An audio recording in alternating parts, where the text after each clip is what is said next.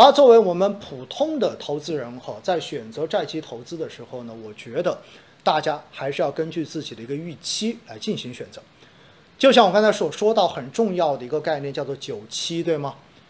九七，大家记住一点，你首先要明确去选择九七长短非常重要的一个概念，它是在纯债基金中间来进行选择的。你不要把二级债基拿过来看九七，因为只要是二级债。它本身有股票仓位，那么九七所对它风险造成的影响，其实已经不是主要风险了，股市的风险才是最主要的风险。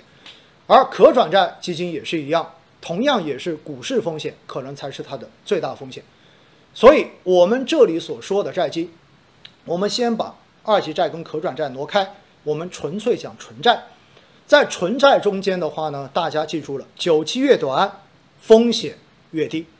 这是一个必然的规律，所以呢，在目前市场比较波动频繁，就是权益市场比较差的时候，大家会发现呢，有很多的基金公司，有很多的渠道都开始给大家推荐短债基金。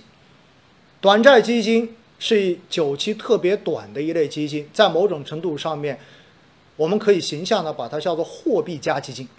也就是它会比货币基金的风险稍微大一点点，但是正因为它比货币基金的风险稍微大一点点，所以它也能够贡献超过货币基金的收益。而且呢，因为它的久期特别短，所谓的久期短，刚才解释过了，就是距离这个组合中间所有债券到期日它是比较短的。到期日隔得越近，是不是意味着流动性越好啊？而流动性越好，一般来说安全性的话呢，也会更好一些。所以在这样的情况之下，我们说短债类基金其实是一个相对而言呢比较稳妥的这样子的货币加的投资方式。短债基金好像我们公司的博时富瑞就是市场上面做的非常好的这样的短债产品，我自己有配哈，我自己有配。那在我平时的这种投资组合中间，因为我知道有很多朋友也比较了解我，然后知道呢，我在过去的这十多年一直跟大家讲定投，对吧？也在亲身实践着定投。那定投的这些准备金到底放在哪里？那当然，在以前货币型基金的收益还不错的时候呢，我绝大多数我都是放在货币型基金，因为货币型基金基本上就是 T 加日，对，呃，T 加一，有很多 T 加零就可以直接到账的，所以它的流动性特别好。但是呢，我们也看到哈，因为货币型基金在过去的这些年，整体的收益水平应该说是持续的下降的，因为整个市场的利率水平应该说是持续的在往下走的。所以呢，在这样的过程中间，可能慢慢的，我对于货币基金的这种收益就不是那么满意了。我就想，哎，能不能找一个相对而言还是很安全，但是呢，收益又能够比货币基金更高的品种？于是呢，后来我在应该是在三四年前哈。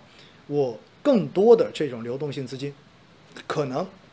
就会放在短债里面，也就是这种久期很短的债券型基金里面。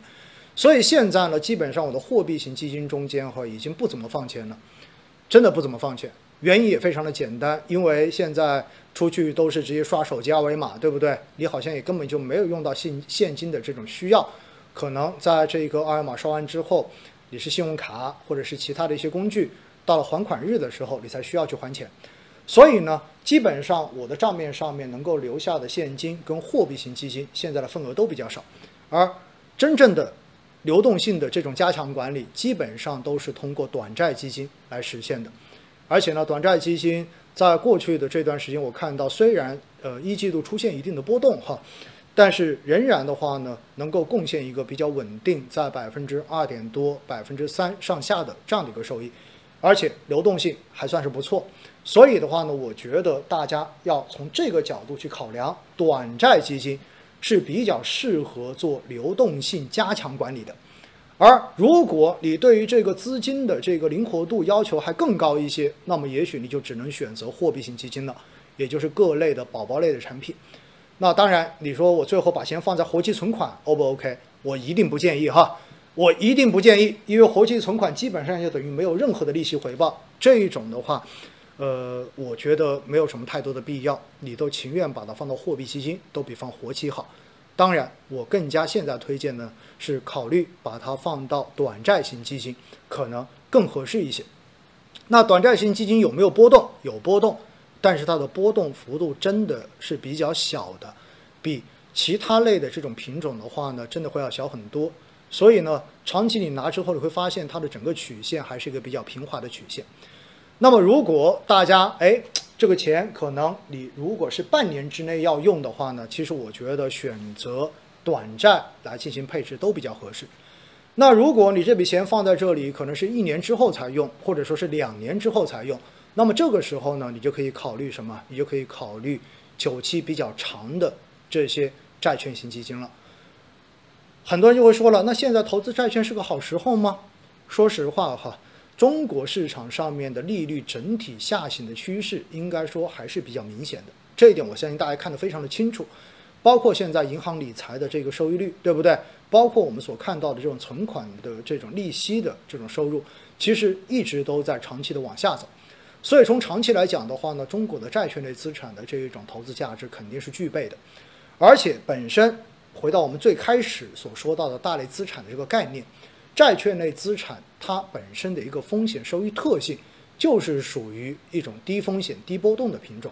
当然，低风险低波动并不代表着债券型基金债券就不会有波动，就不会在某一个阶段出现下跌，这是真的有可能的哈。所以大家不要认为这类资产就是一直一条直线往上涨的，也不会，只不过它的波动幅度相比股市来说完全不可同日而语。我如果没有记错的话呢，在过去的这些年哈，中证全债指数，也就是整个中国债市的一个总体指数，最大的单年度的这种回撤，其实也都在百分之五以内，没有超过百分之五。一般的话呢，最大回撤如果能够，如果一年去到百分之二点多到百分之三以上，都已经算是比较大的这种回撤了。但是在历史上面，我们的沪深三百指数，也就是股票类指数。最大的单年度回撤是超过了百分之六十的，而我们看到二零二二年前面这几个月以来的话呢，像创业板指数、科创五零指数的，在几个月的回撤也超过了百分之三十，所以我们说债券的这一个波动，相比股票肯定是会要小很多。而它所能贡献的一个预期回报，刚才跟大家讲过了，对不对？纯债类基金过去十年的一个年化回报大概是百分之六点三一这样的一个水平。而在二零一七年吧，当时证监会所公布的数据呢，就是全市场的偏债类基金，那么到那个时点的时候呢，大概的一个平均收益是在百分之七点二左右。所以哈，我们说。长期的进行债券型基金的投资，然后稳定在一个百分之五到百分之六左右的一个收益的预期，应该说还是值得期待的。而更重要的是，债券类资产它是可以作为我们平衡股票权益类投资风险非常重要的一个资产配置项的。我不知道大家有没有在以前听过我的直播，或者说呃听过我线下的一些活动。我在之前的话呢，有特别测算过，就是我们纯粹的投股票或者纯粹的投债券，在过去的这些年能够获得的收益率，很明显呢，不管你是投股还是投债，其实都能获得比较好的收益。只不过呢，债券的平均收益肯定是明显的低于股票的。但是，因为股跟债之间，它毕竟不是一个相关性特别大的资产，所以如果把它们做一个有机的搭配的话，其实是可以起到更好的投资效果的，以及平衡你风险的效果。所以呢，当时的测算中间，如果我们把资产百分之五十配股，百分之五十配债，并且在每年做一次相应的资产再平衡，保证每年都是百分之五十投股，百分之五十投债，最后我们算出来的那个结果，比纯粹的投股票，实际上基本上不差的，甚至于在某些年份。还比纯粹的投股票要收益来的更高一些，而它整体的一个波动的幅度，相比股票的这种纯粹的投资波动呢，会减少一半左右。